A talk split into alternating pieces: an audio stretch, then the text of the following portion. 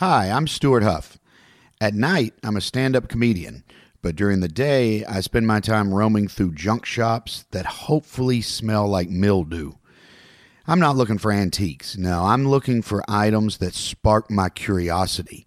And if they're the right price, then they come home with me.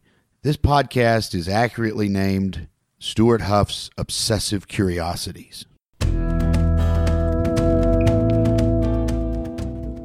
Right. We're rolling? Yeah, we are. I feel it. I feel it. I I feel the power of the podcast. The prophet, the, Stuart Huff. The prophet. I feel the power of the podcast. Electric waves coming to change you. That's my intro to this uh, to this episode right there. Okay. This episode, Probably nothing else needs to be said. in this episode of what? Oh, Stuart Huff's obsessive curiosities. Nailed it in one. There you go. I was hesitant. I had to think for a minute. By episode 30, I'll be able to just rattle it off commandingly. You will have changed the title by episode 30. that is a very true statement from one of my guests here today, Lowell. Fascinating guy to talk to. I met Lowell in, in uh, Dayton. He lives in Columbus, and we I just love talking to Lowell.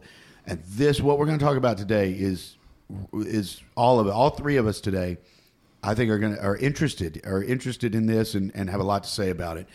Uh, my other guest is the wonderful Peter John Burns Hello. uh, out of Chicago.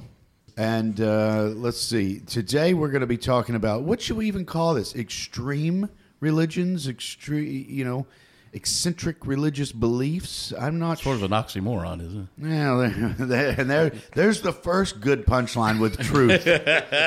That's like a, it's like when you make a meatloaf, you know, of truth, and there's a little bit of cherry on the top or whatever.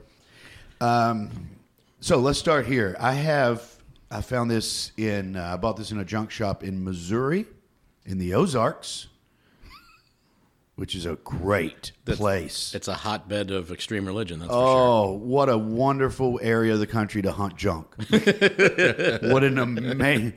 A lot of places aren't actually stores; they're people's houses, and they and they left their door open, and they're not afraid to sell me some stuff. And they don't I- lock the doors because, you know, everybody knows each other. sure. Yeah.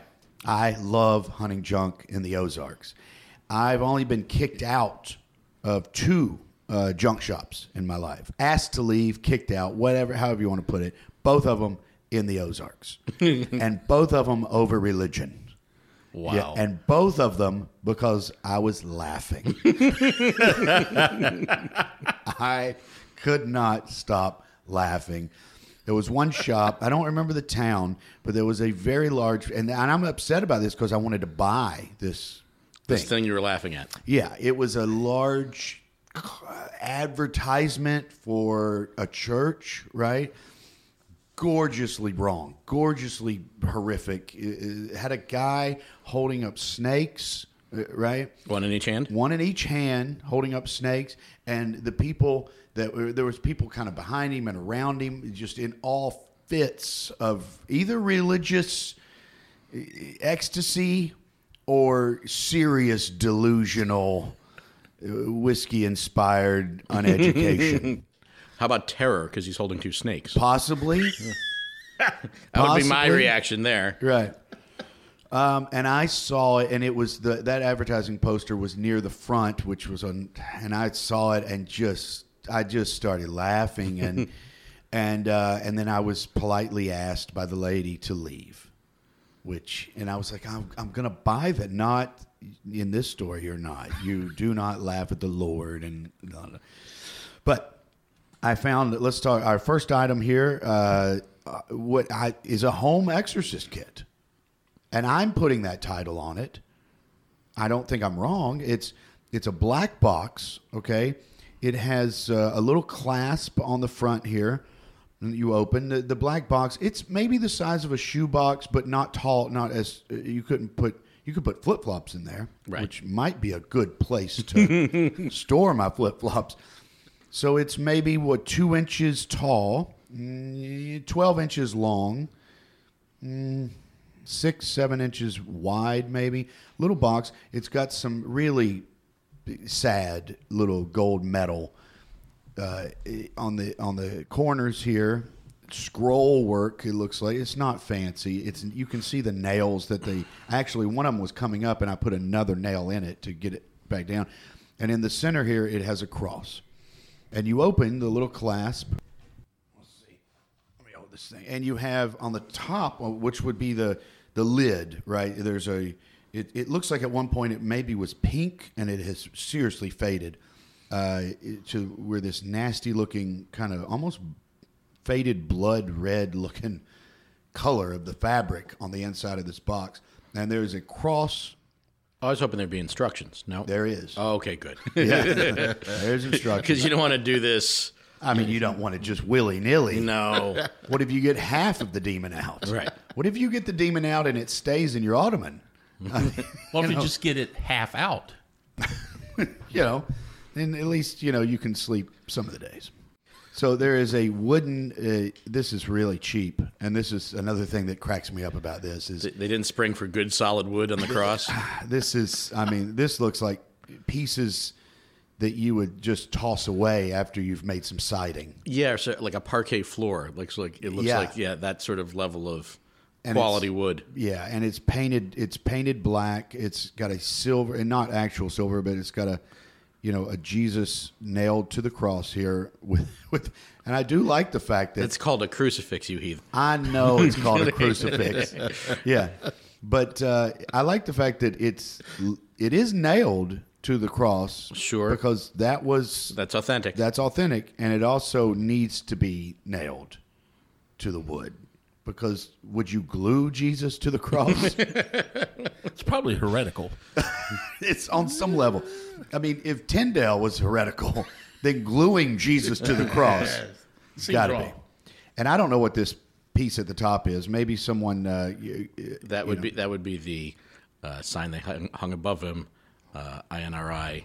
Here is Jesus, Lord of the Jews. I believe is okay, which I think. It's Latin.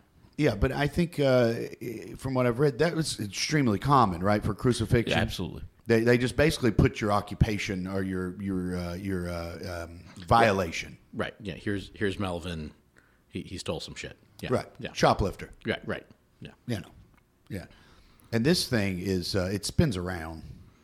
Well, that's on brand for a home exorcist kit. it spins around. I want I want to give this thing. I don't want to be flippant about it. It's hard not to be. yeah. I, why stop now? Yeah, exactly. All right, now we're going to go. There are two in the actual box. That the, the the crucifix is on the lid, is where the cross is, where Jesus is accurately Yeah. nailed to it. And then we have two places right here for candles, the candle holders. Candles are not here. There is a plate, uh, two plates. Well, and I don't know. This might have a meaning that I don't know. It's IHS. I don't know. Is that Jesus is an uh, a luggage? Okay. The, I don't know what the plates are for exactly. There is a spoon. I would be willing to bet that the plates are for either uh, communion wafers or holy water, Right. Or both. Or maybe this is a circumcision kit as well. Sure. Though the the mohel probably isn't going to actually appreciate the crucifix. Right. So we have a spoon in here. Uh, we have a little bottle here, a little glass bottle. Oh, with- that's for the holy water. this is Yeah. the holy water, Yeah, and okay. it says holy water on it. Oh, nice. They they didn't bother to go with the Latin inscription. They just Uh, Yeah, you're yeah. in the Ozarks. you know, well, they when- put the IHS on the on the plates, but, all right, yeah. Let's be honest. When I mean nothing against the Ozarks, but when there's a little bottle with a top, and you want to clearly mark, right you know, that this is for holy water and not. yeah, This ain't Grandpa's whiskey. exactly. You don't want Jeb ruining the exorcism, and you also don't want to be slinging moonshine on a demon. right. Because I'll just rile them up. That, yeah, yeah. So there's a little stopper. I'm not going to pull that out because it look. This thing is cheaply made, and it looks like the actual cork stopper in this holy water is in there, and the top there's a little silver top that looks like if I pull it up, it's actually going to come out, and it spins around too. There's a lot of spinning. Uh, all right, so there's our holy water. Now we come to instructions. A very tattered paper of instructions because clearly that's a paper that's seen some stuff. Like, It- yeah, If this paper could talk, if we could somehow hold this piece of paper up to this microphone and just demonically let it lead us through its history, then I'd have as many downloads as um, you know. Some. All right, it says sick call instructions, which is you know, I know a little bit about the Catholic Church's uh, they're hiding the exorcists. They don't like the fact that uh, this is associated with their religion. I've read a little bit about this. They're trying to downplay it. it you know, they're trying to deny that any priest was involved. Blah blah blah. But yet They still perform them. they still perform them. Yes. But when it's brought up in interviews, they deny it. right. There's a yeah. The guy's down the hall. He's down in the. Yeah. Yeah. He doesn't get. He doesn't get a window in his office. right? He's. Yeah. You got to go down the stairs and then make a left and then make a left to the broom closet, and that's where the exorcist is. Right. Yeah. And he, you know, he's not, he, he doesn't encounter a lot of business, but boy, on the days he's needed, Right. they all come rushing down there in It's a herd. It's seasonal. You know, there's a couple months he kicks it. You know, he Right. Flu season, demonic possession. sure. Right. Measles. Uh, sick call instructions. Send for the priest as soon as the doctor says there is a danger. I, it's odd to me that the word doctor is involved. Once you've got the kit, haven't you already said you're going to pass on that? I, I'm beginning to wonder, and I hate to spoil the joy of a home exorcist kit, but this might be a uh, kit for last rites. Hmm. I don't. I don't like that. Yeah, I, I, I know. I just Okay. Uh, all right. Home Exorcist Kit is much better. it's a much better title, and I, I, I look. They've already hit play, so We've got 'em. right, right, right. Uh, send send in the daytime if possible. Send in the daytime if possible. Once you have sent for the priest, prepare the patient for his coming. See that the hands and feet of the patient are clean for the holy oils. Set a small table covered with white linen at the head of the bed. On it on it place your I can I need glasses now. This is pathetic how my eyes have gone. On it, place your sick call set. Spread the napkin in front. Yeah, so this is last rites. Sorry. Yeah. Ah. It's horrible. I did, you know, okay. It could also be used as a home exorcist kit. Yes. Yes. They use holy water in the last rites? Yeah. Are you serious? Well, I mean, yeah, it only is supposed to sting if you're if it's a demon or you. Uh, wow, that's that's the part that bothers me. right. They- They'll also use this to cast out Baptists from your backyard if they wander in. All right, if you know the priest is bringing the blessed sacrament, meet him at the door with a lighted candle, proceed him to the sick room, and await his instructions. After he greets the patient, retire from the room that he may administer the sacrament of penance. When he calls, everyone in the house should enter and kneel praying in silence, except when he announces the Our Father, uh, which should all be repeated lowly but clearly. Yeah. Well, you don't want to mumble in the presence of the Lord. No. Can I? Can we be blunt on this? I'm not Catholic at all. Okay, I don't even know. What I a mean, shocker. yeah, I know, but I know a little bit just because what I've read, which is all anti. You know, I haven't studied the Catholic Church. I've studied more Judaism than Catholicism. Right. Well, I believe St. Patrick cast all the Catholics out of Kentucky. One of his lesser known miracles. Um, am I wrong in saying this seems crazy to me? It seems excessive and ridiculous. Tell me I'm wrong. Well, you're asking me to defend the Catholic Church here, which understand like I don't know. I was drafted, but I never served. Right. You know, I mean, I, I got to I got to first communion, and then they knew not to try and get me confirmed because that's when you're actually asked, like, do you believe all this? When you're, you know, 14 or so, and they knew what I was going to say, so I was out. Also, my parents got divorced, and uh, that was no bueno in 1975. Mm-hmm. You know, that was that was automatic excommunication, my friend. Um, which, oh, by the way, later uh, revised to uh, you could get remarried, uh, though uh, you had to renounce your second wife on your deathbed. That, that was the that was the official. I renounce my second wife all the time. yeah, that was, that was the official policy for a while. Right. This is another thing I want to discuss. This is another thing I want to discuss. What you're talking about. Yeah, my my my uh, paternal grandmother uh, thought the best course when my father was looking to get remarried was to get the first marriage annulled, which you know I felt was a little hurtful because I'm like I'm, I'm right here. You know, wait, Annulled? one- uh, yeah, annulled. And Yeah. she's like, well, it doesn't have anything to do with you. I'm like, well, it kind of does. I, you know, I'm. I, I'm a I'm a product of that, so am I annulled? And she's like. if like, we're denying that, it, you know, if we're trying to completely erase it, then yeah. Then you know, at some point, you know, to the Christmas pre- yeah, the Christmas present stopping. Um, uh, yeah, so I, I I don't know that I want to uh, defend this, except to say that I suppose with all rituals, it brings some comfort to somebody who's going to find out real soon that it's all bullshit. This is what is odd to me, and I'm not mocking religions. I'm asking you a serious question. How do you go from there's a creator to if you don't sprinkle this water and wave this cross, then you're not. How do you get to that level of quote unquote tradition? I don't even know if I would call it tradition. Okay, do you want me to walk you through the dogma? Is that the idea? no, I'm throwing this out into the ether through this microphone. okay. Right? uh, because I mean, the ritual is there because in theory, uh, remember we have the sacrament of confession in the Catholic Church. I say we, which means my wife is laughing her ass off right now. They Right. have the sacrament of confession, um, which means you know that's the whole idea of last rites, which is, you know, if you, okay, I'll bring it around for you. If you remember the movie The Exorcist, right? remember Father Karras throws himself down the stairs, Sure. because he's got a demon in him and it was slippery. And as he's at the bottom of the stairs, his buddy rushes up at the end, also a priest, Yeah. and says, you know, uh, do you wish to be forgiven for all your sins? And he does the hand squeeze, which is the ear sign that even though he's got the demon in him, Father Karras is going to go to heaven. Right. And the whole idea is that, like, basically, you're not going to be able to get to the church for that last confession to clean the sins from your soul. So the last rites are there so that, you know, basically it's a house call. It's like, look, we know you can't come in. You're pretty sick.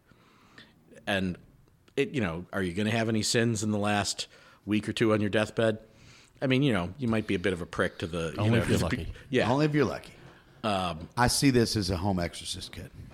Well, I mean, it's a Same home, thing. It's a home purgation kit. You know, it's purgation. So it's an exorcist kit. I mean, what I find weirdest about it is that, um, you know, the Catholic Church has a lot of money, and uh, I know that they're sort of in the business of grabbing the money out of the wallets or whatever of the parishioners. But I would think that with the kind of money the Pope has, uh, when the Padre comes over, uh, he'd have his own damn kit. Like, why are you supposed to provide his office supplies for his house call? You know, when the doctor comes, he's got a little black bag. Yeah. And this is all about, well, you better keep this around the house because if the priest stops by, you know, it's not like he's going to bring his own candles. And I'm like, well, candles aren't that expensive. And I would think that he would have a crucifix. He probably's got a whole closet full of them back at the rectory. So obviously, I mean, this is something that they sold, make some money, right? You, Yeah, or somebody sold. I'm not sure that this is an officially licensed Catholic product. I well, think there's it's- another problem. well, and, and let's let's talk about the the greater reason for it. You can't speak directly to God. You have to go if there's these rituals through the priest, Right. to speak to God. Which is a, So if you set up a system where you no longer can intercede on your own behalf with the big guy, then there's money to be made. uh, yeah, it, The, the root word of penance is penny. yeah, and also, I mean, it's probably best to think of priests as sort of like a a spiritual mortgage broker. You know, sure, you could sell your own house, but you know, there's a lot of there's a lot of paperwork and it's very complicated. Sometimes you have to give points on the mortgage. You don't know what that's about, so you bring in the mortgage broker. He's gonna he's gonna run that for you, and that's that's how the Catholic Church works as well. You know. here's the thing. Uh, you know, amongst agnostics, non-believers, atheists, whatever, you you know, there there's the when did you figure it out? When did you figure it out? That that kind of talk, right? I can't really. I don't know. Uh, but even as a small child, I thought all of this stuff was crazy. It never made any sense to me. And we went to, my parents claimed to be Baptist, but it's, you know, to me they know if you if you're not sure how to get to the church if you get lost on your way there you take the wrong turn i don't consider you a baptist i don't consider you a you know a member of whatever group that is right? Uh, you're not a regular diner if you're not exactly sure what street it's on you know the restaurant. So but i would sit there and i would watch these things and i did i've been to two catholic churches and seen the you know and all of it would seem crazy to me. I even as a child when i when i hadn't really thought through is there a god is there not? I just assumed there was because i was told there was. Still walking up and down in an aisle with a candle and then swinging a thing with smoke in it seemed nutso to me and it still does to this day. Every ritual, everything, you know, all of it seems like really human beings have taken one question: Is there a creator? Is there not? And now they've got to wear a special hat. That See, crazy, I'm completely the opposite. really. Yeah, I mean, I think, Good, I'm glad. I, I think the belief in God is crazy, but boy, I like the show. Uh, you know, Really? yeah, you go to a ba- you go to a good Catholic church, right? Mm-hmm. There's, I mean, there's stuff to do, right? I've been to Protestant services. You sit and then you go. Now, I mean, the good news is, like, you're out in 20 minutes on, a, you know, depending on the degree of your belief and what Mm-hmm. have you. But look, you know, the Catholics, the, you know, you've got like you got to stand, you got to sit, you got to kneel, you got to, you got stage directions. You're part of the show. They got they got costumes, they've got pageantry, they've got incense. You know, th- there's a reason why every like demonic possession movie involves the Catholics. There's never like you know, kind of a laid back Protestant preacher who, you know, they all Hollywood always goes to the Catholics because the Catholics give you the show. They got the rituals. They got you know, there are all these rules, right? You know, it's like it's you know for any horror movie, right? Vampires. Everybody's got to set up what are the rules. Well, you know, the vampire, he can't. You know, there's no sunlight. You got to put a stake through his heart, right? And then that that's the whole idea. You know, the werewolf. We got to find a silver bullet. That's how the protagonist of the horror movie eventually figures out how to defeat the monster, right? Catholics got all these rules. You said a, a Protestant exorcist film is boring. you know, guy comes in, maybe he's wearing a little collar, maybe he's not if it's Saturday, mm-hmm. and he goes, "Well, you should leave." Right. That's There's it. Probably apple pies involved. Right. You you, know. know. there's a hot dish maybe, but you know, Right. Macaroni and cheese. yeah, but you know, mostly he's just going to go in and try and reason it out. Whereas the Catholics are like, no, no, you got to get the candle, and there's a rule book. You know, there's a there's a special, uh, you know, I, I, I would give. I see your point. I see your point definitely. And, and in a minute, I'm going to sound like a hypocrite, which I am. But, um, but I would say I'd give the Catholic show one star. I there's, you know what I mean. There, I, to It's me, got a a nice beat show. and you can dance to it. yeah, to me, a show is a Baptist black church. That's a show. Oh. well, okay, That's a show.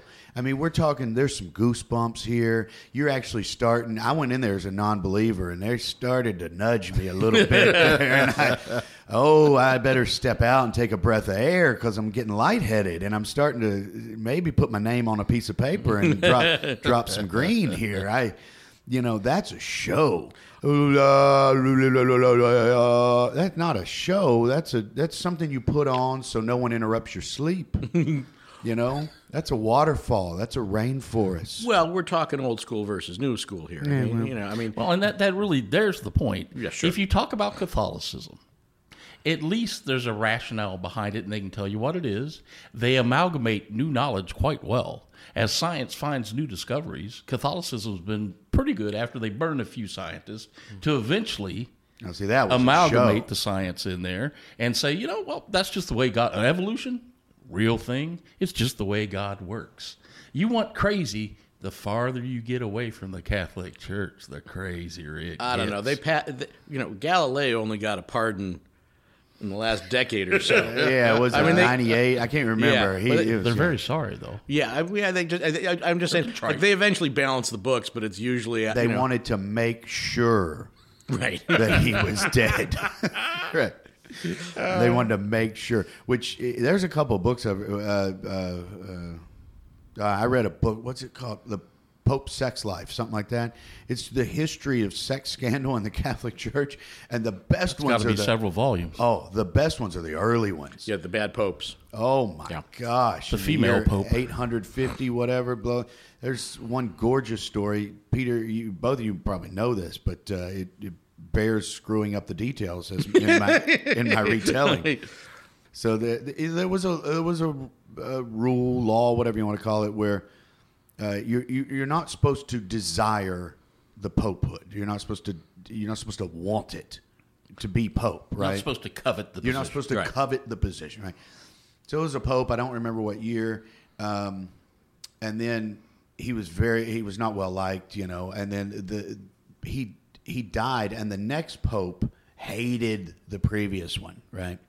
So he accused the previous pope, who had died, of coveting the chair, of coveting the, being pope. So they dug him up and put him on trial. You know this story? I have heard, I have heard it. Yes. Okay, yeah. You- they- But I'm I'm entertained by the retelling. So go ahead. Uh, Just, they put him on trial, complete with a translator. Dead man, skeleton, on trial. Found guilty? No, no less. he, he, he tried to defend himself. so then they cut his hand off because that's how he had he had blessed. You know, you. So now Right. that's everybody he had ever you know blessed or whatever Separated, Got- yeah. Now you got to do that. Then they they buried him again.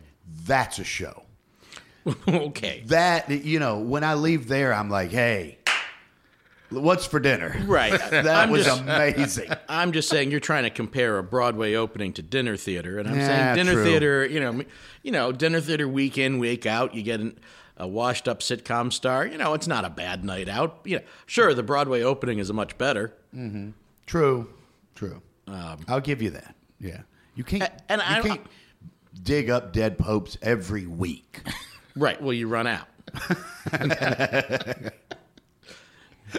and look, there are, there are a few where I prefer to heap additional dirt on them. So, you know, Yeah. yeah. there's the ones you want to dig up, and there's the one you want to bury real deep. god's bankers is another book i read recently which was fascinating it's the history of scandal in the The Vatican Church, the, Vatican, Bank, Vatican sorry, Bank. Mm-hmm. yeah. Yeah. It was much more interesting. I thought it was just going to be look how bad they are, look how bad they are. It was it was a human book. It was and also, I mean, again, you got to give the Catholics credit. Like, it's not a, it's not a straightforward narrative they ever put forth. There's like a lot of moving parts in any Mm-hmm. Catholic conspiracy. well, it's so it's too big. It's been around too long. It should have been stopped a long time ago, and something else should have started. So, the, when the scandals get a chance to really pile up, you know, it, it's like a, a ball of yarn that keeps getting tangled. Well, I mean, and something did replace it. You know, Martin Luther had a little thing to do with that. But Well, yeah, you but know, I'm talking about going from uh, Catholicism to a jungle tribe. let's let's replace the damn thing. Oh, you want a wholesale replacement? Yeah, Yeah. let's Well- let's not just different colored robes. Got it. Well, I think what you are misunderstanding is the power of branding. You know, I'm completely misunderstanding that, and not just when it comes to religion. right. Well, I would suggest that it has been replaced. It's just everybody hasn't chosen to, to recognize it yet. Hmm. Science science exists. Well, If if religion came about to explain things that we cannot explain, we now have a methodology for We- trying to explain. we found a better way There is a better them. way. Yeah. And I can understand if you are a human being pre-science and you see a tree move because the wind blows, you may not understand it's moving because the wind blows. You move because of volition. So Mm-hmm. that tree must have some kind of spirit in it that makes it move. Yeah, now so that a interesting to me. God in that tree making it. It's got its own will. Everything in nature has its own will. Mm-hmm. But at some point now we have science. We understand that wind blows through observation. We understand that tree's moving because of, of aerodynamics. Mm-hmm. We can explain it. So you can let go of the idea that the tree is a spirit and has its own volition and its own will. yeah, But we don't. right. Well, we meaning a As large our Our species. species. Yeah, there is something I've always. I, there is a part of me that is jealous of. What, what would you call it? Certain Simple answers. Yeah. Certitude. There you go. That's it. Well, even like um, you know, uh, people that believe in Bigfoot. So there's a there's a part of me that's ge- I can't imagine how gorgeous this world would look through the eyes of that type of belief. I mean, just you're sitting at a red light and you just think maybe I'll see Bigfoot today. God, that'd be you know, you're looking out on a lake and you're like maybe Loch Ness monster will pop up. I mean, it'd be like living in a children's book. And ironically enough, the person that I know that most believes in Bigfoot uh, is also very Catholic. Really? Yeah, So they get the show and the animal. it's even better than that. This is my friend Jason Earl Folks. Okay. uh, who's a comic out of Chicago uh, and a good friend. Uh, we, you know, we went to go see Jesus Christ Superstar together when I was at the local high school. Okay. Yeah, but- But you went separate paths after that. well, no, we both went. Uh, I didn't. I, he's not a high school friend. He's 18 years younger than I am, but Oh. he's a big fa- he's a big fan of musical theater and loves Jesus Christ Superstar. So when I was at the local high school, I'm like, well, the family's going. You want to come along? Oh, okay. I thought you Yeah, meant no, when we- you were both like In high school. No, no, no, no. Right, in high school. Yeah. Um, So, Jason, uh, on my podcast, This Week in Despair, because I'm going to plug myself because you Do didn't it. get around to it. Uh, he's he's my official Bigfoot correspondent. If there is a Bigfoot story in the news, I bring in Jason, who is a uh, self-taught cryptozoologist Okay. And he will analyze the latest footage and talk about, uh, you know, the shape of the cranium. Um, you know, he can also tell you about the regional variants, uh, skunk ape, What? yeti. Yeah, no. Uh, Are you serious? oh yeah, you should have Jason in. on- He's that d- detailed. he Like, is that far. In, what's the name for that phrenology or what? The, the well, size he's, of the skull. No, he's, he, he is Bumps on applying the- science Bumps to this. on the skull? Yeah, no, he's not looking at bumps. He's saying that you know, note the forehead slope on the uh, footage of this latest Bigfoot. Uh, you know, he thinks that uh, you know that is scientific evidence that this is a Bigfoot and not a guy in a mask. But I thought the exact same thing the last time I was on the subway in New York. Almost word for word. And by a remarkable coincidence for this particular episode, Jason's parents were married by the local Monsignor. His mother was like the woman who worked in the church office. And that Monsignor, in the case from, I think it was the 1920s, I could be wrong on the decade, that inspired William Peter Blatty to write The Exorcist. There was a famous exorcism. St. Louis, I think. It, Yeah, maybe. I think. I- I, yeah. yeah. I know this story, but yeah, yeah. Yeah, so there was, you know, an older priest and a younger priest, mm-hmm. you know, a possessed male boy, as opposed to a female boy, but I mean, a, possessed young male. Right. It wasn't a girl. In the, Uh, wasn't in a the girl. movie, they went with a girl because In, yeah, it's the better. book in the book and the movie they went with a girl, but Yeah. you know, the original case that inspired the man to write the novel that was turned into the movie. Um, that Monsignor was the younger priest in that exorcism. that married his parents. Yes, and he didn't want to talk about it. What? He didn't want to talk about the exorcism. He's like, I'm. He's Just- because he believes it's true. He just said, you know, they're He like, believes in Bigfoot and demons. well, no, no. Jason said that the Monsignor, like, when asked, like, so you were the. Oh, he, was he like, didn't want to talk He didn't want to talk about it. Wow. Okay. And then that Monsignor uh, said, you know, I'm going to retire now um, and write my memoirs so that everyone will finally get the story from me of what happened. Mm-hmm. And he went home to retire. You know, he retired, I see went the end of this coming, and I don't like it. dropped dead. Dropped, Dropped dead, dead. Never wrote a word of Well, the. Never wrote a word of The the. secret went with him. He was flung violently around the room until he vomited out of his armpits. Yeah. So And then Bigfoot with a sloping forehead. So yeah, J- Jason himself has never seen The Exorcist. Like he he's I think he's seen like a clip and he went, "Nope, I'm out." See, I'm jealous. Look, I've met people, plenty of people. I've never met anybody that believes in Bigfoot and whose parents were married by the guy in The Exorcist. Well, there's movie. only one for God's sakes. Right. That There's only Venn one of them. That Venn, that Venn diagram intersection has Jason Earl Folks' name in it. Right. But I have spent three or four nights in my life in the woods looking for Bigfoot with people that believed in Bigfoot and asked me to come with them specifically so they could prove to me that Bigfoot was real. And I went as a I'm not going to mock this. I like I like a nice night in the woods. We'll set a fire. There'll be a whiskey and a tin cup. We'll sit there. I'll listen to your ludicrous sayings, and I will enjoy myself. And I did. I had a blast. It- I went camping with a bunch of dudes. You know, fine. So, okay, a lot of them had camouflage paint on their face because it, when the when the foot, you know, comes, Right. I'm shortening it to the foot. Yep. When the foot comes, that one of them actually told me it's not going to get him. He's camouflaged. Uh, wonderful! What a great ten minutes that was. it la- I laughed and laughed and laughed, and then I, I said to him, "You're aware that you know the smell alone going to. You, no, you don't understand." And he went off about craniums and feet and veins and whatever. Beautiful, jealous. I'm sitting seriously jealous. I'm like, I want to be. I want my world to be that visual. I want it to be that, you know, just the thought that, oh, th- was that Bigfoot? God, that's amazing. I'm more impressed that they decided that they're going to bring into the woods with that with them, bring you into the woods with them, to prove to you that Bigfoot existed, meaning that they thought that was going to be the night they were Right. finally going to bag one. And I'm like, boy, that is some reckless self confidence there.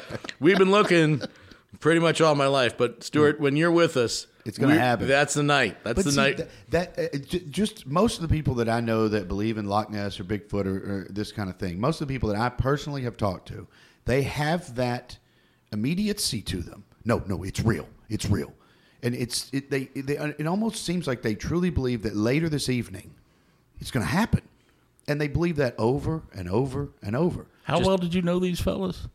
Maybe Uh, you were I- Sasquatch bait. Dave Landau did a Dave Landau is a great comedian, a buddy of mine. He did a CD. He put out a CD. I don't remember the name of it right now, but it, I highly recommend it. Waiting for Bigfoot? Wait, that was the that was the initial title, and then he had to put "He's here." I don't think Dave believes in Bigfoot. I don't know, but he there was a one nighter in Kentucky. Uh, what's the town that is just south of Evansville, Indiana? It's just across the river. I don't remember the name of that town. And there was a horrible one nighter with uh, eleven people that showed up that disagreed with you. And I get off stage. Was this when you were doing your Bigfoot hot hot ten? right. I get off stage and I, you know, the owner says, "Give me a minute, I'll get your check, whatever." And I'm, I just sit down at a table. I'm just sitting there by myself, and I'm. This guy comes over. He sits down, looks me right in the eye, and he goes, "So do you believe in Bigfoot or what?" and I said, "I believe in the truth, don't I?"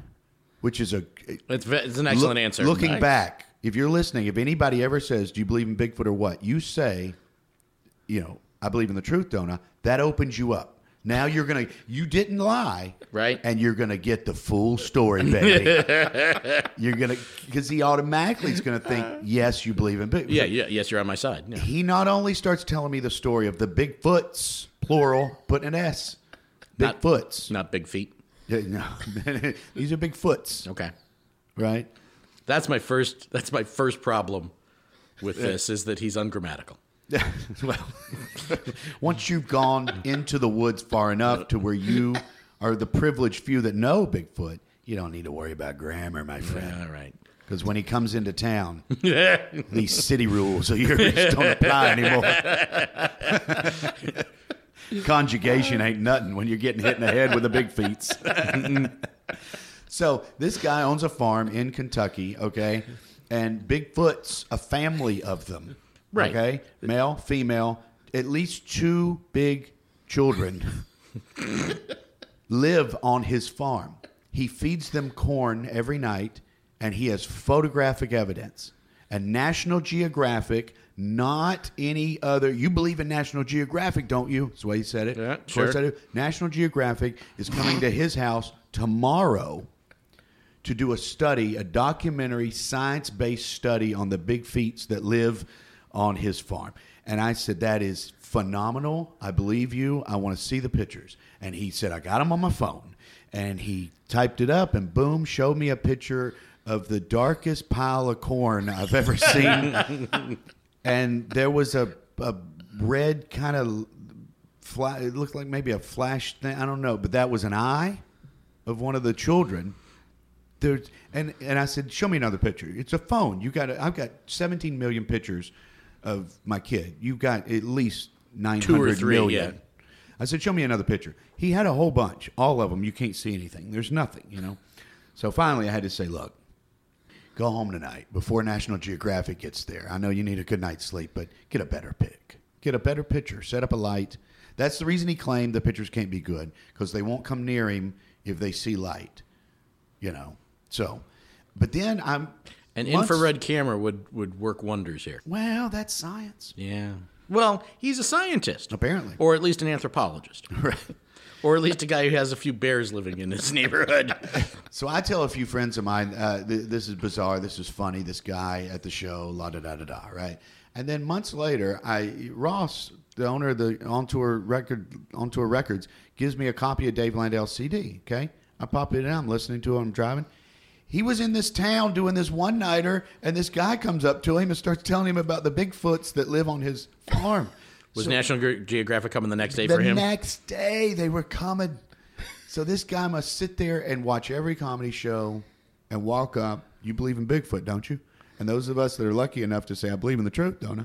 Get the full story. Get the full story. Yeah, I'm sure everybody gets the full story. No I was gonna say, you say. I don't I don't have time to talk to you, you flaming idiot. Right. You know? I, I am jealous of that.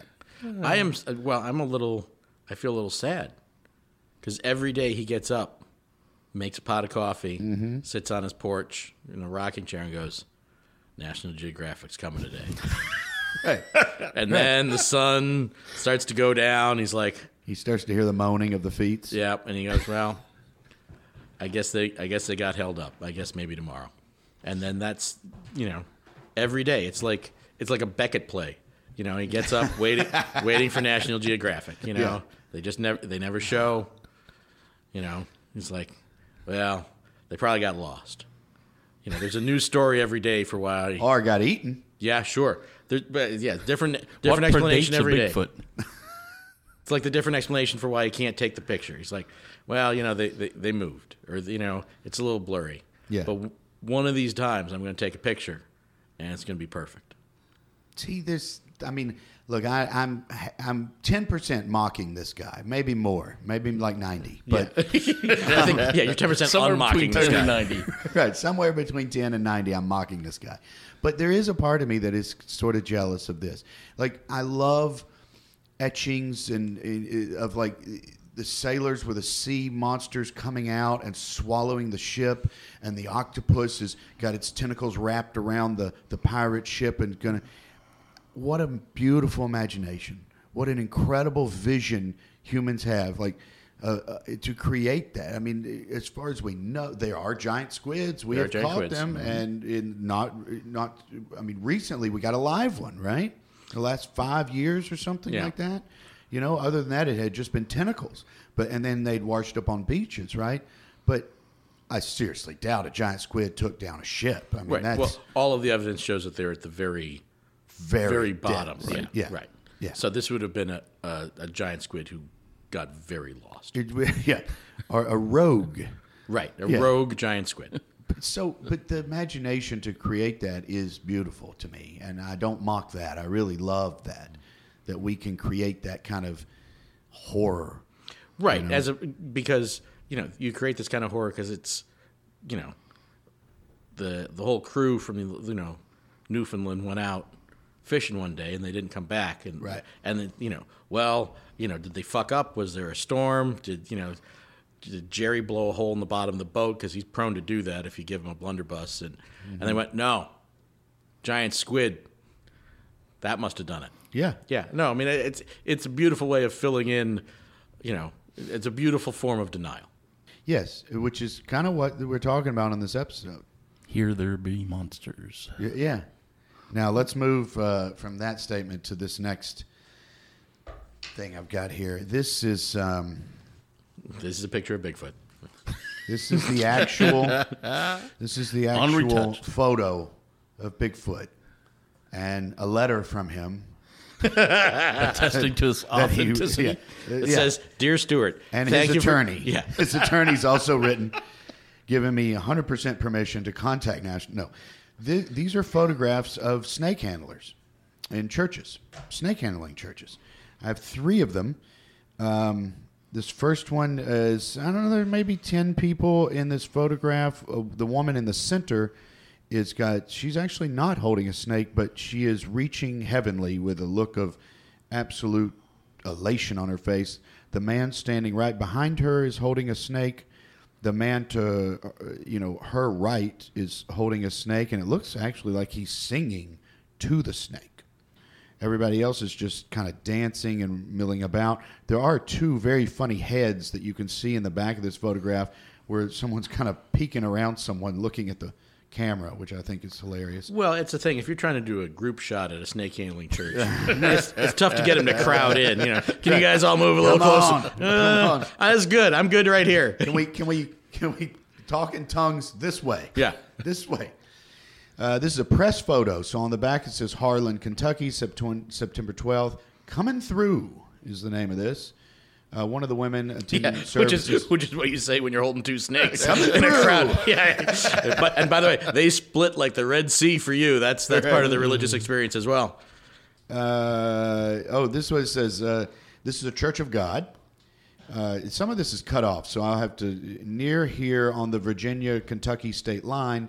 Trembles and gestures to the music accompaniment in the background. Snake handlers show their faith, which I don't, that's an interesting sentence. Taking serpents up unto the Lord. Is that Mark? Uh, I, I, what I remember is Paul's admonishment to folks Okay. who would speak in tongues and suggest that these were, and, and where he, he validates them, saying, perhaps this did happen. Perhaps you did speak in tongues, but it's not going to happen going forward. This was a one time. It was a one-time thing. Yeah, one time thing. They must have missed that letter. Well, once they read the first part, then they started speaking in tongues, that's it. and they didn't go back to the book. Yeah, his admonishment was because there were people saying, uh, "This seems a little crazy," Right. And so yeah, he's trying to it's a- squelch he's- that yeah, early he- on in the church. He's saying you're not. Yeah, you're making not making us look good here. Yeah, Is this it- doesn't look so good. Ixnay on the ungs tay. I think it's Mark. Is most snake handling churches l- look to? There's one sentence in Mark that says, "Thy serpent." Uh, those with faith in the heart. I forget what it is. I think it's in Mark. We'll have to look it up. Let me tell you. Oh, this is September. I just saw the date on his September 14, 1948, Harlan, Kentucky. You want to see that, Peter? I do. Okay.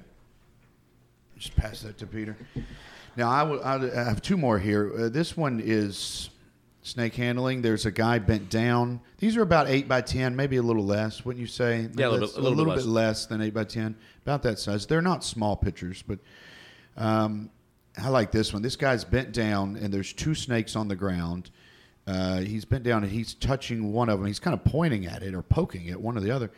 And this woman to his left is looks like she's dancing. She's in a white. She actually might look like a nurse. I don't know, but she's kind of stomping her feet. It looks like and and clapping her hands and dancing. There's a man with a guitar, uh, and there is. I find this very fascinating.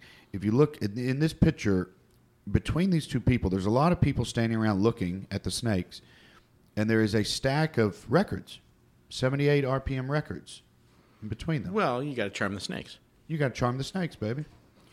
Uh, this is uh, on the back snake cultists who regularly defy death.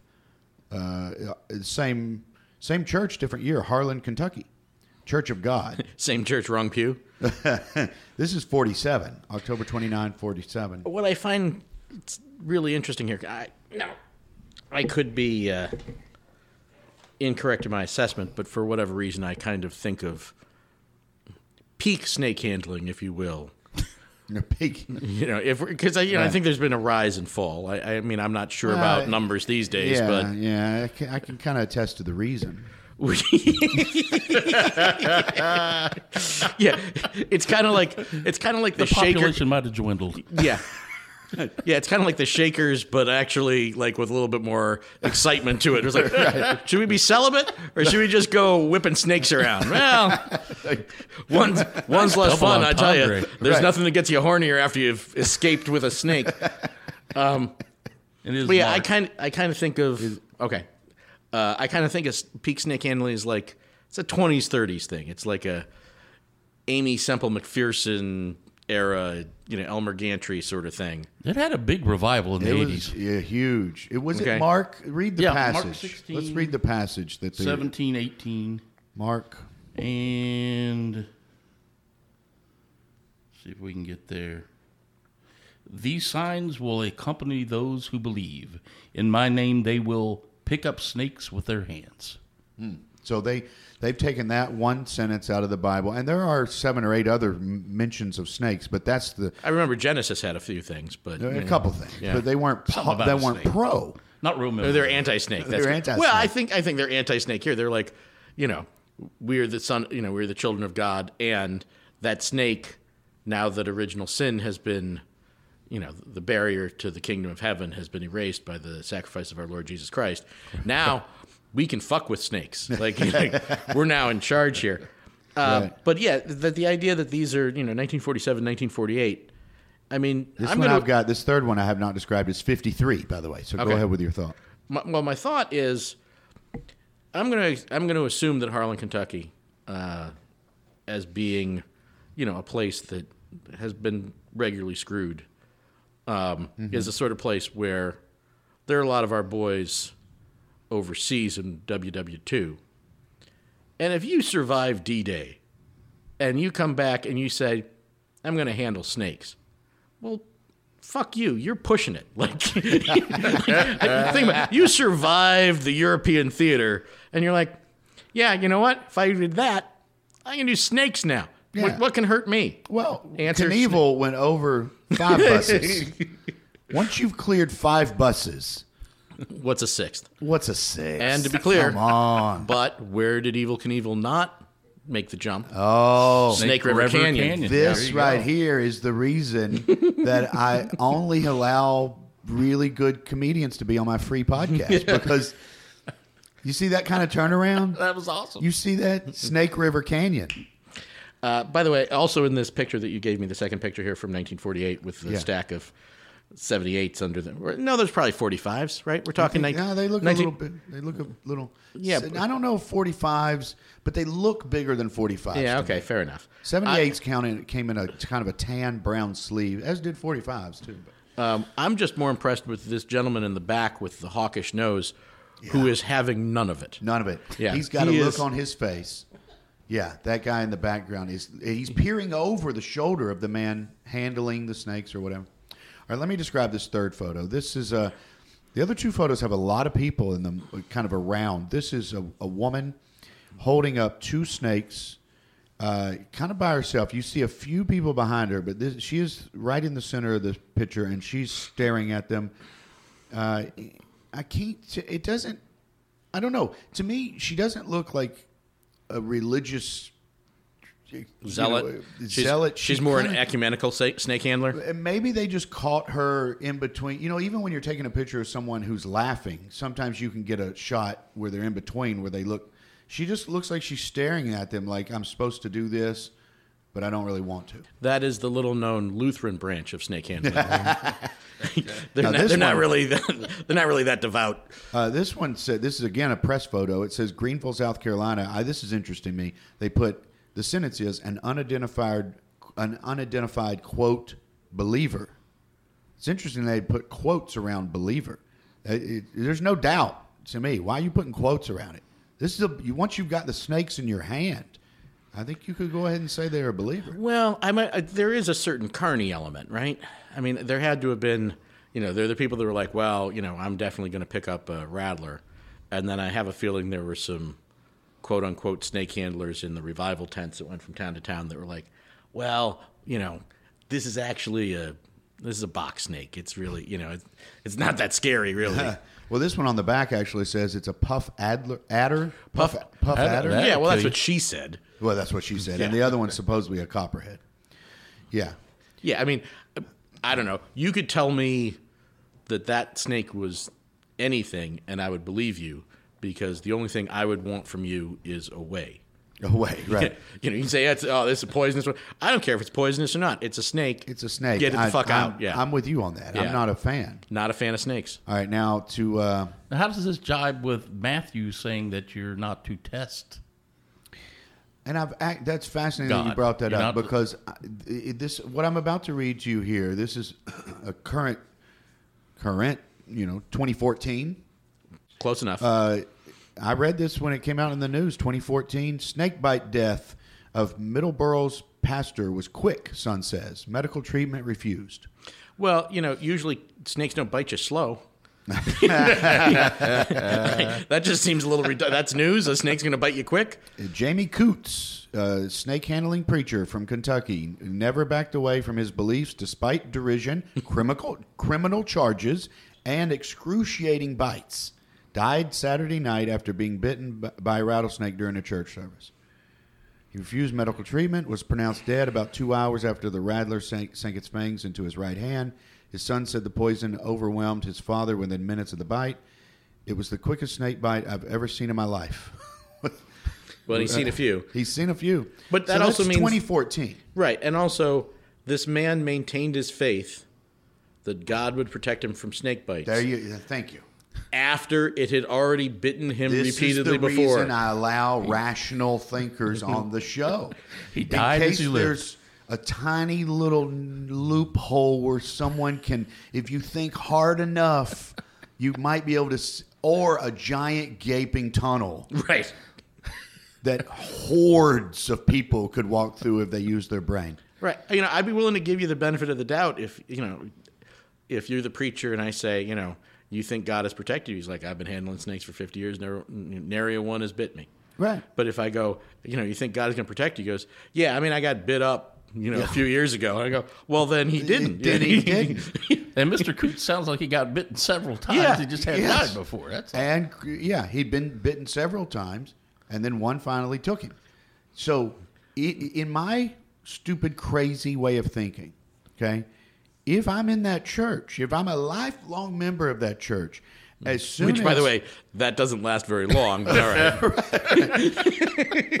I don't care if my great great great uh-huh. grandfather was buddies with Coots' great great great grandfather. As soon as preacher Coots dies from this, I'm out. It's all wrong. the first time he gets bit, you should be out. I'm out. Yeah. Well, no, no. His faith was just not great enough. Right. I think this is that's actually the tragedy. This is a man who struggled with his faith all his life, and every time he got bit, he's like, "Didn't believe hard enough." That's my problem. That's my problem. Not that go. I'm holding a snake. that and I tend to squeeze them.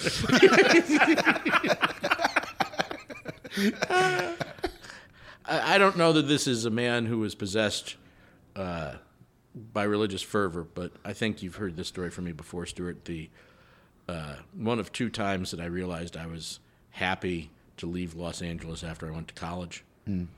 Uh, I was back visiting one of my college roommates who were on Venice Beach, and uh, a man with a uh, a little straw fedora and a hipster beard. This, you know, and like sleeve tats. This is a uh, you know, a, a younger man, uh, is walking down the boardwalk at Venice Beach, uh, holding a snake. Okay. It is wrapped around his arm a couple times. He's holding the snake just behind its head, Right. and he's walking by. My, my friend and I, and uh, you know, now my wife are standing on the beach, and my roommate says, "Excuse me a minute," and he walks about fifty yards to intercept the man, and has a discussion with him, and then comes back. And I said, "What the fuck did you ask that man?" And he said, "I wanted to know what kind of snake it was." And I said, You didn't ask him why he was walking down the boardwalk with a snake? And my roommate said, He was clearly taking it for a walk. and I went, Right. See, you think that interaction was normal. And that's why I'm glad I've left this city. Because that's what happens Right. eventually. You say, Right. well, you know, obviously, man, what kind of snake is it? That's the wrong first question to ask. Right. That's not even in my top five. Yeah, and And, and, and also, oh, that looks like an interesting fellow walking with his snake.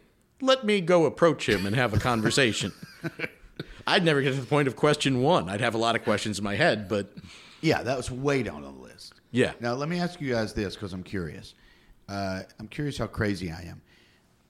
This woman holding up snakes, coots that got bit and, and died. Uh, and by the way, uh, I just Googled this. Uh, they list six preachers in that year, 2014, that had been bitten and died by snakes. either Uh, a bad year for snakes. either a Another bad year for revival. Preachers or an outstanding year, for snakes. There's a snake somewhere going. We got another one. We got another one. We're up to five. Phil, see if you can make it six. Uh, I'm curious, Lowell. What do you think? I have a there's a part of me that respects the dedication of this. You know, let, let me rephrase. Let me let me let me set up a scenario. Okay, there are literally millions of people in this country who say they check the box Christian on the form. They check the box Christian on the form. I repeated it because it's important to me. And they don't go to church. They've never read the Bible. They there's no devotion. There is nothing at all. They cannot quote anything. They don't blah blah blah. But they believe, so they check the box. And then there's Coots, who for the, his brief life, his brief life, walked around yelling and screaming with his sh- shirt rolled up, in uh, Snake in hand. snake in hand, Snake in each hand, possibly. snake in each hand, right? And and was there and put his belief to the test. Failed miserably, but put it to the test. Is there is there any part of you that is like me who says, I respect that dedication? I'm actually more offended by you checking that box and you're not doing a damn thing, you know, than Coots. I think I'm more selfish than you are, Stuart. When I uh, when I see that and hear this tale, I think that person's existing in the same world I'm existing in. Was I look at the calendar, and, and people like it. When I look at the calendar, it says 2018. We've had the scientific method for some time now. At this point, that should preclude anyone from taking up snakes onto any deity that they've imagined. Right. So for me, Yeah, it's get- frightening to know that people can still be this delusional in the face of all the evidence that is contrary to their beliefs. Yeah. Let, let me throw this out there, and then I want to ask Peter the same question. Uh, I was in Canada, it, it was November, okay? And I wake up to the beautiful news, in my opinion, beautiful news that a flat earther has built a rocket.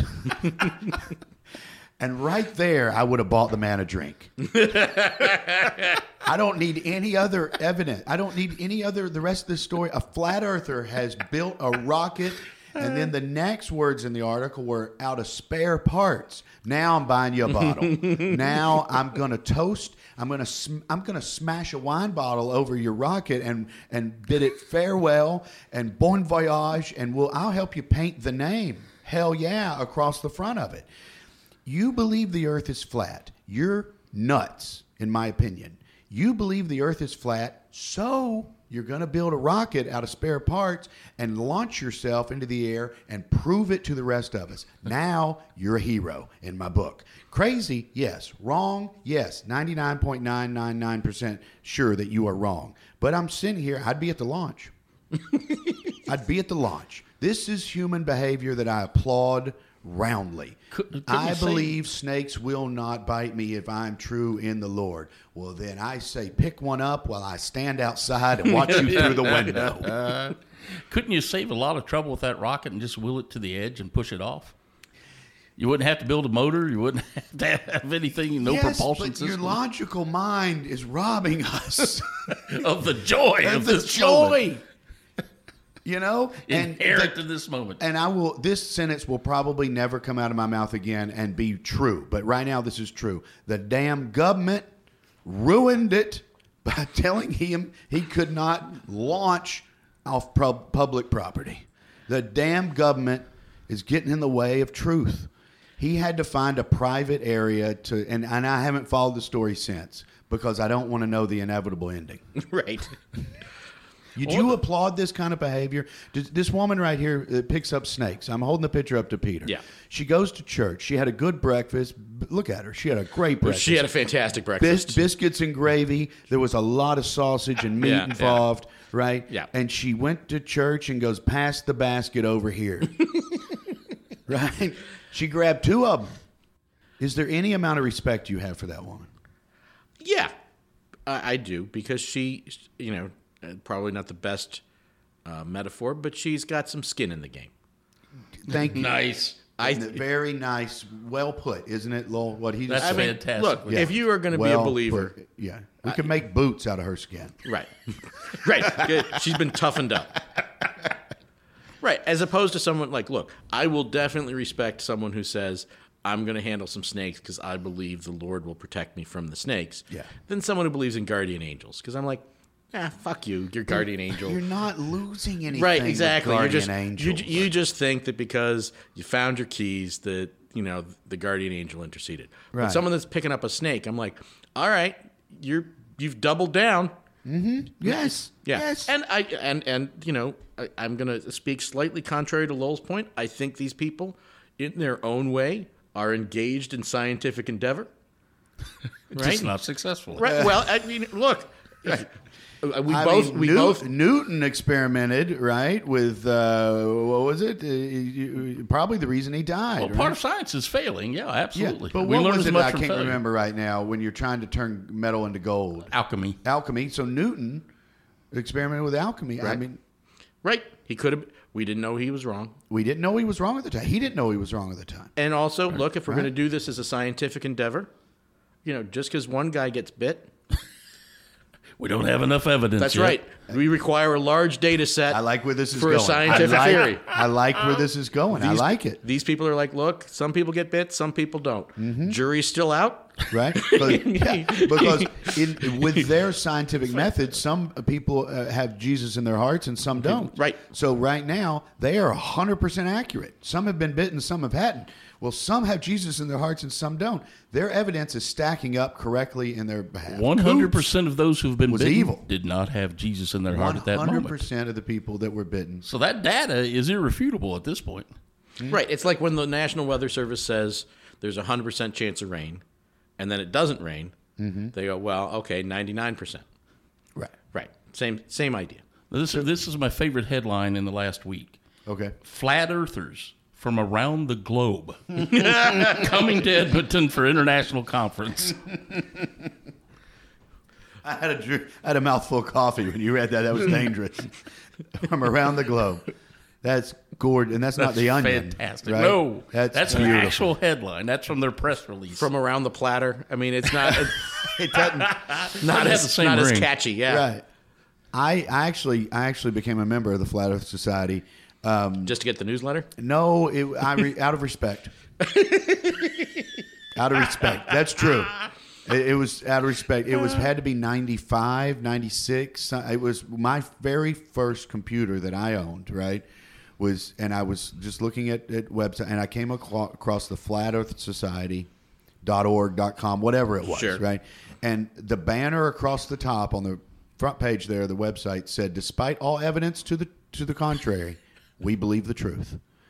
And i went put my name on this document. And can I get that on a needlepoint sampler? right. And i wanted to buy i went down to their gift shop to buy stuff and Like through a their t-shirt, website. yeah. i wanted a t all of it sold out. And i that validated my uh, all of it was sold out. They didn't even have a bumper sticker or a pin or a tote bag. All of it was sold out.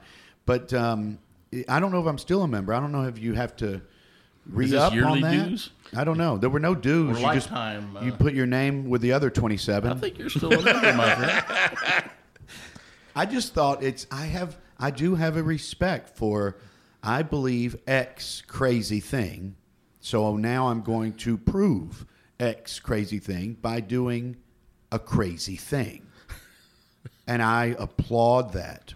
as long as you're not dragging other people and you know Right. You you appreciate the fact that somebody's going to double down. yes Yeah. Well, as a comedian, that's new material for you guys. So Well, I, I get I'm- this. Yeah, or I would say if Keeps you've you seen, business. If you've seen Stewart's act, the act of doubling down is you don't like you don't like that. Well, you're really not going to like oh, this. you didn't you didn't like that that's that's interesting because listen to this now let me ask another question that's going to offend catholics um, uh, I okay and I'm I, I, I think Peter's going to disagree wholeheartedly with me on this and I can't wait for it Lowell might disagree too I don't see a lot of difference between snake handling and a last rites exorcism kit I don't see a lot of difference there Well, I mean, one's less fun. Which one? Oh, the the last rites kit. I mean, la- first of all, let's Good. be clear. We're- so we're in agreement there. Yeah, I mean, and then let's be clear. Last rites, kind of a drag most of the time. Yeah. snake handling. You you like a show. I like that's a, a, show. That's a show, and also a show where the ending is in doubt. Yes. Last ri- last rites. We kind of know how this one's going to work out. right. But if, but isn't part of this case shouldn't it be miraculous?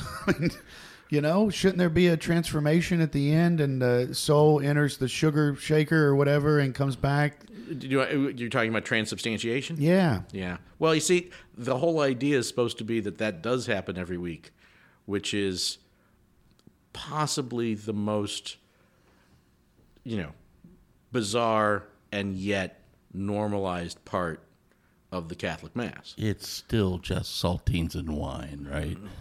Do you know how many people have been put to death, burned at the stake, for saying out loud, "It's not the body of Christ"? There, I I have a list of two hundred. Of course you do. You know, yeah. When when I was working on God Hates Ann, the the this you know the the show I did about people that had been put to death throughout history for writing, saying, or discovering something, I came across an enormous amount of people that had simply said in public, "I don't think it's the body of Christ," and then they had been burned at the stake. That is insane. I mean, first of all, it, not the body of Christ. Wouldn't it be amazing if I caught on fire right now? both of you would be total believers. Right. I'd go buy a snake tonight. I know. That's my. That's going to be my final question for this thing. I think for this uh, episode. What would it take? I mean, what would it take? You know, snake. You're at the snake. Ryan, right? Mm-hmm. You're, you're right. Ryan. What, Niemiller. Yeah, but what relationship are you? That's my wife's cousin. your wife's cousin. Mm-hmm. Fantastically funny comedian. If Yes, you sir. guys get a chance to see him, I highly recommend it. Let's say he calls you up and he goes, Lowell, I found a snake handling church. What do you think? You want to go? You say yes, okay? You're sitting there, and then they come around with the basket or the box, depending on how well they're doing financially. And they they offer you one a snake? a snake. and let's not a say basket. Okay. I'm building a scenario. Let's say Lowell says, you know what?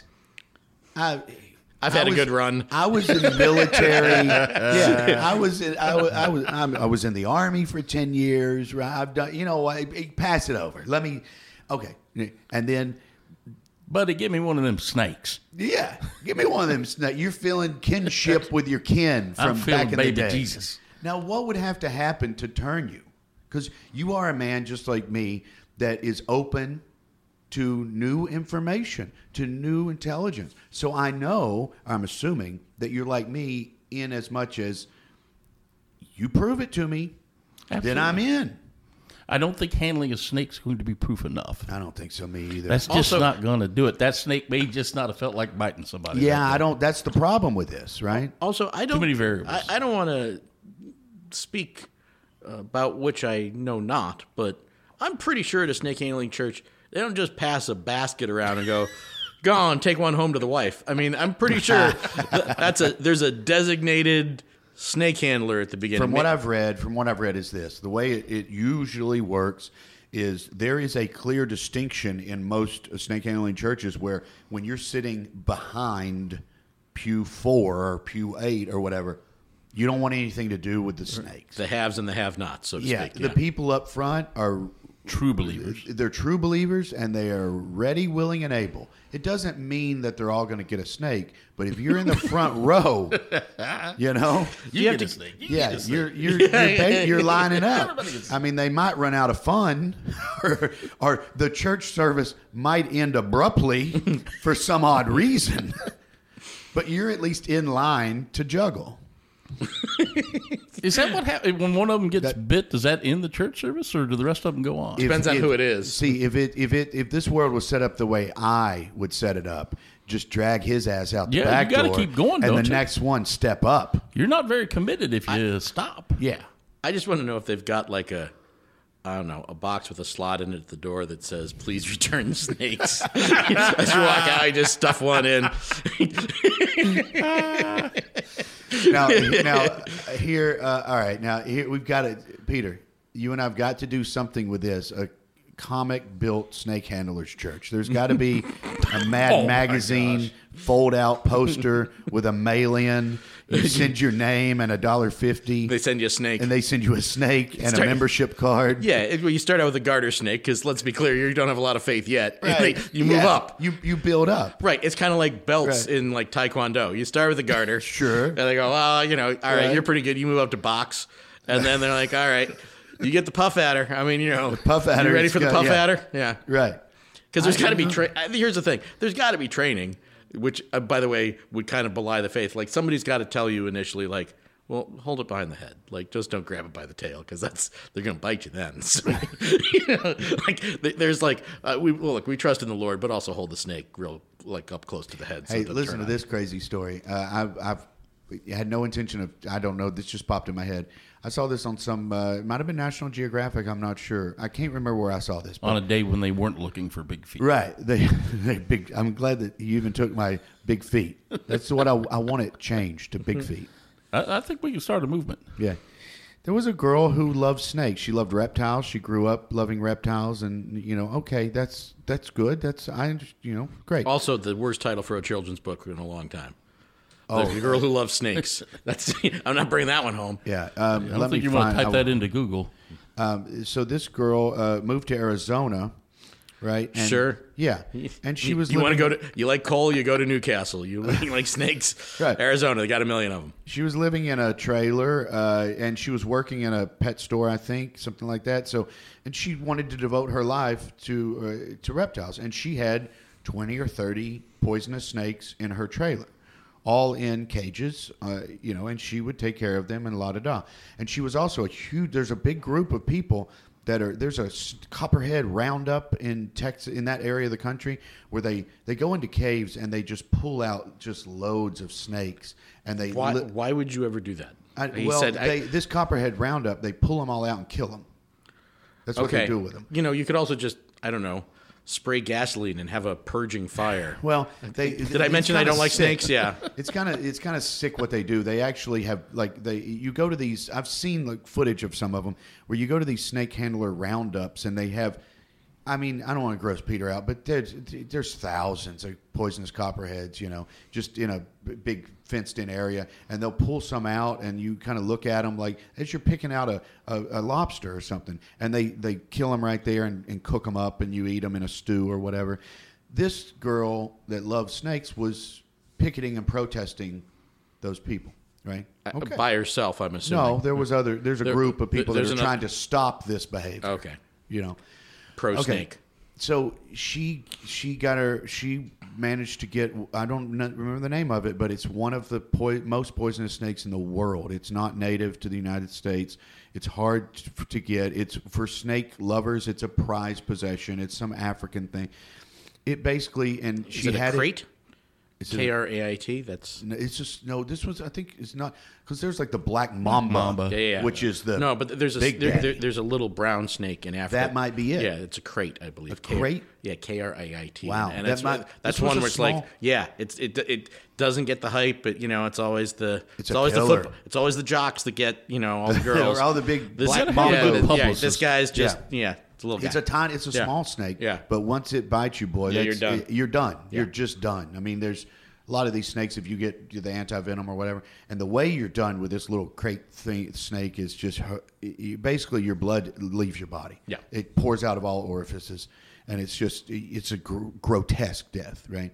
And that's what happened to her. She died, and then was but refused to call for help or anything because she cared more about the snake. She didn't want anybody to hurt the snake just because it had bit her. That's what snakes do. So she just died without going for help at all because you don't harm the snake. Right. I respect that. Uh, I don't because she's not. Look, in chess, you got to think a couple moves ahead, right? Yeah.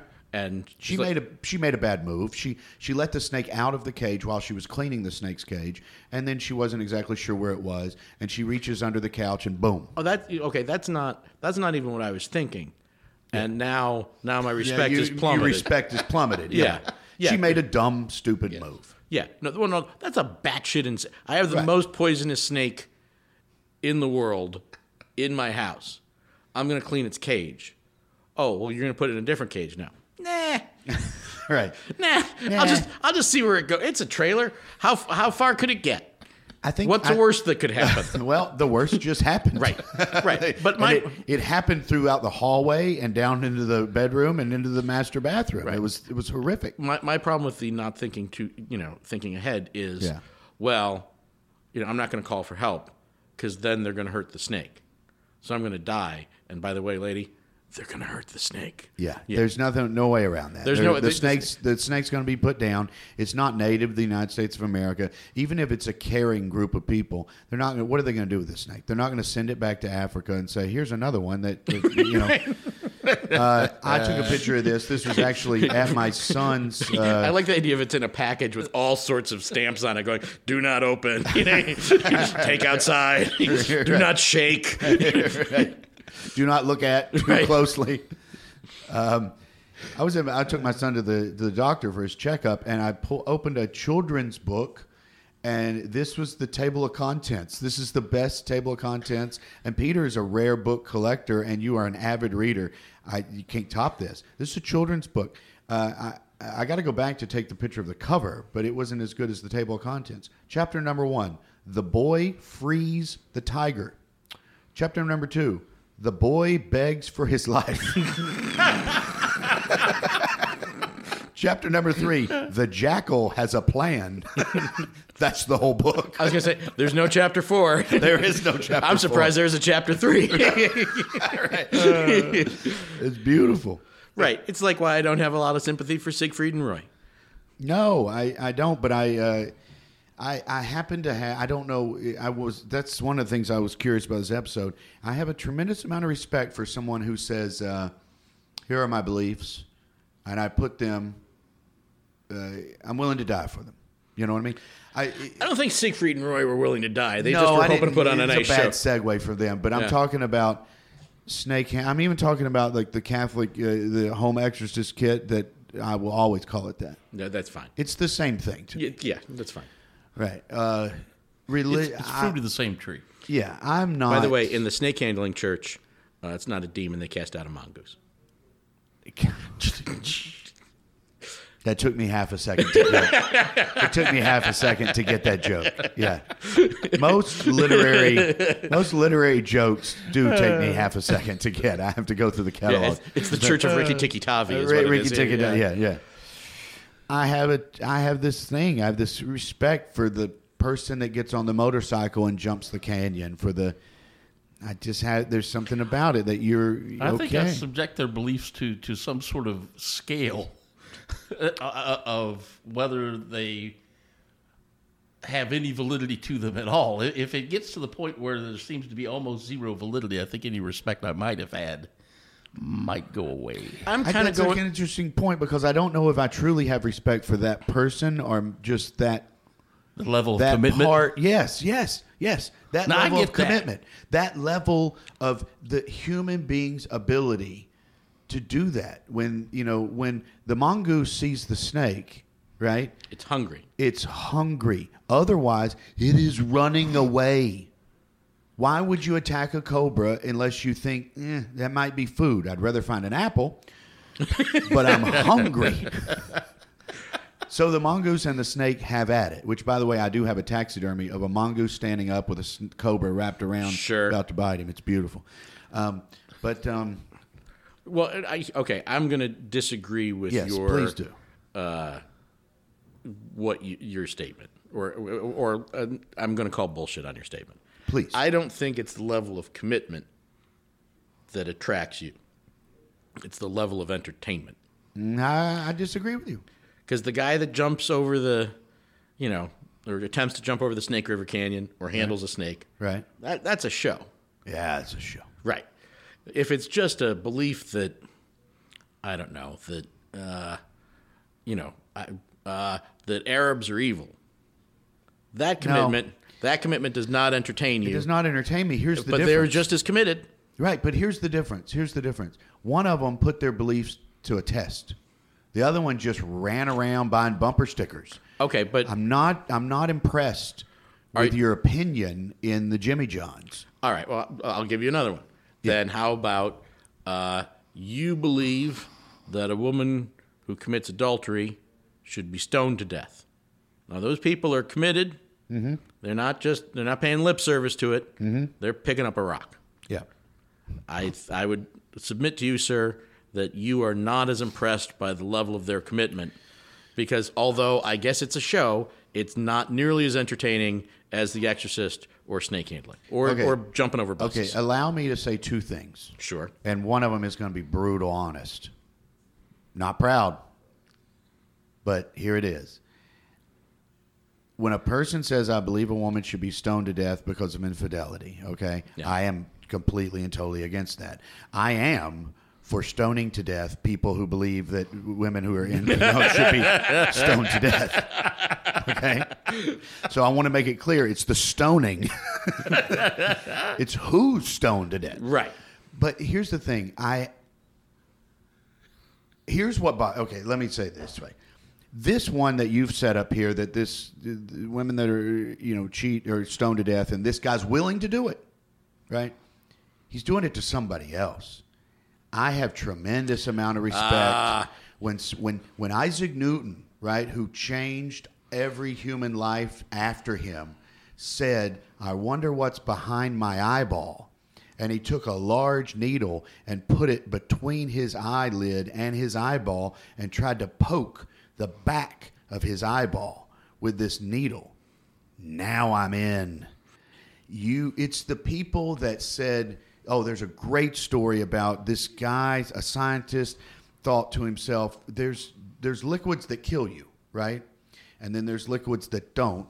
There's got to be a certain amount of liquid of a certain type of liquid that doesn't quite kill you but it kind of knocks you out where you're numb to where when we saw a leg off it doesn't hurt anymore so he began to drink different liquids and he found one that he drank like let's say half a gallon. I don't remember how much he drank. Let's say half a quart. A lot. He drank a lot. And it, he was on his deathbed for three days, and he was bleeding from his ears and eyes and blood. There's a book called uh, did I- Smoking ears and Smoking screaming Ears and Bleeding or- Eyes, something like that. I highly recommend Screaming it. It's great. Screaming Teeth. Yep. Smoking ears and screaming teeth. Smoking ears and screaming teeth. Right. This story's in there. So he he drinks this liquid, and he, he's on his deathbed. People are coming by to say goodbye. It's the whole deal. He's, Are they performing the last rites? they, they had the kit. Okay. They were waiting on candles. right? They were waiting. They couldn't get the right color extra. of candle, and they didn't want him to end up in hell because it was a chartreuse and not Yeah, a sure. true burgundy. That's fair. Um, and then he started to get better, and he started to feel better, and eventually came back, and eventually full, you know, recovery. So now he drank a little less of that liquid, and I'm in, baby. Oh yeah, I'm not for him giving it to a nurse. I'm not for him, you know, capturing someone else and uh, giving it to an intern. Nah, you don't give the liquid to the intern to drink. You drink it yourself. You respect self harm. Well, I respect Yeah, I know what you Self-risk. mean. yeah, I respect someone that says my beliefs are just as strong, if not more, than my own life. That I respect. All I have a tremendous amount of disrespect for someone who says, I'm a Christian, and then you go, Oh, yeah? What denomination? And they go, What does that word mean? Don't have any respect for that. Don't. Oh yeah, what church do you go to? I, yeah, we I go to the snake handlers, yeah. You know, they don't know. They never read the book. They never. There's no dedication to you at all, and I'm not. I'm unimpressed. Is that? Am I too? Not out at there? all. What? Not at all. And I, I think the you're talking about the distinction between, and, and I don't think these people would be able to make it, but between re, re- religiosity and spirituality. They they was- spiritually nice. identify with Christians. Lowell thinks he's not funny, and that's funny. Yeah, that's very fun. That's very funny. I'm inadvertently funny. that's the best funny there is. Yeah, there you That's go. the best funny there is. My wife laughs at my ass all the time. Not with me, at me. Right. Now, what were you saying? The difference between? But, but I, th- I think they're not distinguishing between the difference between religiosity and, and spirituality. They identify vaguely with the idea of Christianity, but what they truly are is they have some sort of limited belief, vaguely Christian. right. That's not being a part. If you're religious, you have to adhere to the dogma of the religion and, Yes. and the practices. Otherwise, you're not religious. You're just Otherwise, you're not part of that group. Absolutely. If you if you say I'm a vegan, pass the meatloaf, you're not a vegan. It doesn't matter to me if you're a vegan or not. But once you say something, by God, I want you to do it, and that's the way we're gonna uh, go. I was going to say, I, I would imagine the distinction as well for you would then be, like, if you are part of a doomsday cult, hmm. but if you're the leader of a doomsday cult, doomsday cult, and you set a date, now I like this. I like this. you say, you know, November second, twenty eighteen. That's when the world's gonna end. Yes. and then November third, you're like, well. Apparently, I got to go back and work on some stuff, but I'm still in. I, there's still a date. and see, and I It's a willingness to look foolish. Yes, I like that about humans too. Is those people that stand up and go, "Hey, listen to this. Here's what I believe." You know, uh, the world is going to end 11 days from tomorrow. Pack your shit, everybody. Don't worry about paying anything. Just you know what? Oh, okay. I'm I've, I'm intrigued. I like that. I don't believe you. I don't believe you at all. I don't agree with your beliefs. Uh, when the person says, "I'm going to drag 200 people down to the jungle and give them all Kool Aid," nah, now you're just an asshole. you're just a jerk now. Right. Or if you're the snake You drink the Kool Aid. Right. And if you're a snake handling preacher who says, in the face of uh, jail time, widespread mocking, and repeated bites, Yeah. I'm still in. That's you. You. I think you just admire the stubborn. And, that's the and I'm hey I'm here to, to, to learn about myself equally. I, that's what I want to know. Do I admire the stubborn or do I have a point? I if this Coots preacher preacher Coots right, which you can't you could almost improve on that name, but it's a good one. You're in the ball. You're on the dartboard of good preacher snake handling preacher names. Right. You, know, Fang preacher Fang would be nice. Uh, I would go with. Go a uh, little overboard. I'd, I'd, I'd put another syllable in that, so like one snake's to the other. One snake says to the other, like, "How'd it go today?" He was like, ah, "I was in cahoots." Ah, yeah. Um, he went out with no medical, you know, no doctor, no nothing. When you get bit, when you're the preacher and you hold the snake up, and the snake goes, you know what, I'm tired of this asshole. you know, and he takes a big bite out of your cheek, and then you immediately call a doctor and you get an anti. If you have anti venom in your church, I'm against you. Yeah. I am 100% against you. I want you torn down. I want the government to come and help me tear the walls out of this place. If you're bit as a snake handling preacher and you rush to the hospital and get anti, oh, you should be in prison. How dare you? You know? I want you to get bit and I want you to be a true believer and I want you to deny all medical advice and I want you to die right there like Coots did. I have respect for that man. I hope he's the last one. I don't want any more snake handling churches, you know? But But if you got to have them, it's just Commit like when the they bit. send when they when when they grab Anne Askew, right? And they look at her and they say, "Are you a heretic?" And she says, "Yes." You're going to be burned at the stake. And she goes, "Well, I'm a heretic. What am I going to do?" That's what I am. You she could have said, "I didn't I didn't do that. I believe. I'm a true believer." She could have said that, but she didn't. She got burned at the stake. I have a respect for that. Even when I don't believe, when the flat earther takes off in the rocket, there's a little kid in me that's like, this is what I want humans to do. You know? And I'll be there to pick up the scraps from his rocket and collect his teeth. And I'll, I'll keep his glasses in a little case to remember him by.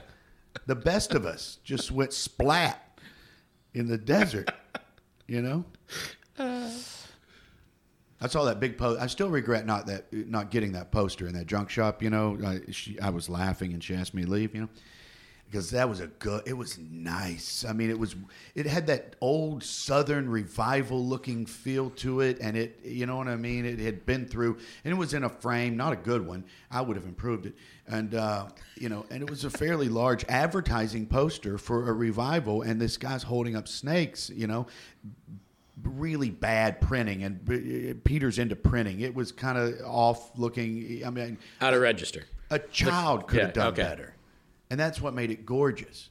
And and the look on his face is the main reason I started laughing because he didn't look hundred percent sure of himself. he, he had a twinkle in his eye that you could kind of tell. He's he's like, yeah, I talked a big game.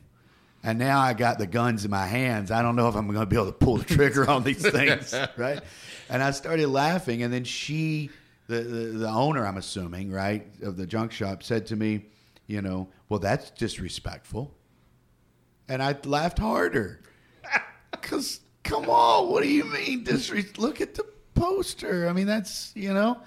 And then I and then she said, "I'm going to have to ask you to leave." And I didn't know if she was joking or what. I really didn't. I thought maybe she's kidding with me. You know, Right. it's 2015 or whenever it was. I saw this a few years ago, right? And then she gave, and then I looked at her and I realized she's dead serious. She's dead serious, you know. And I went, "How much do you want for it?" And she, it's not for sale to you.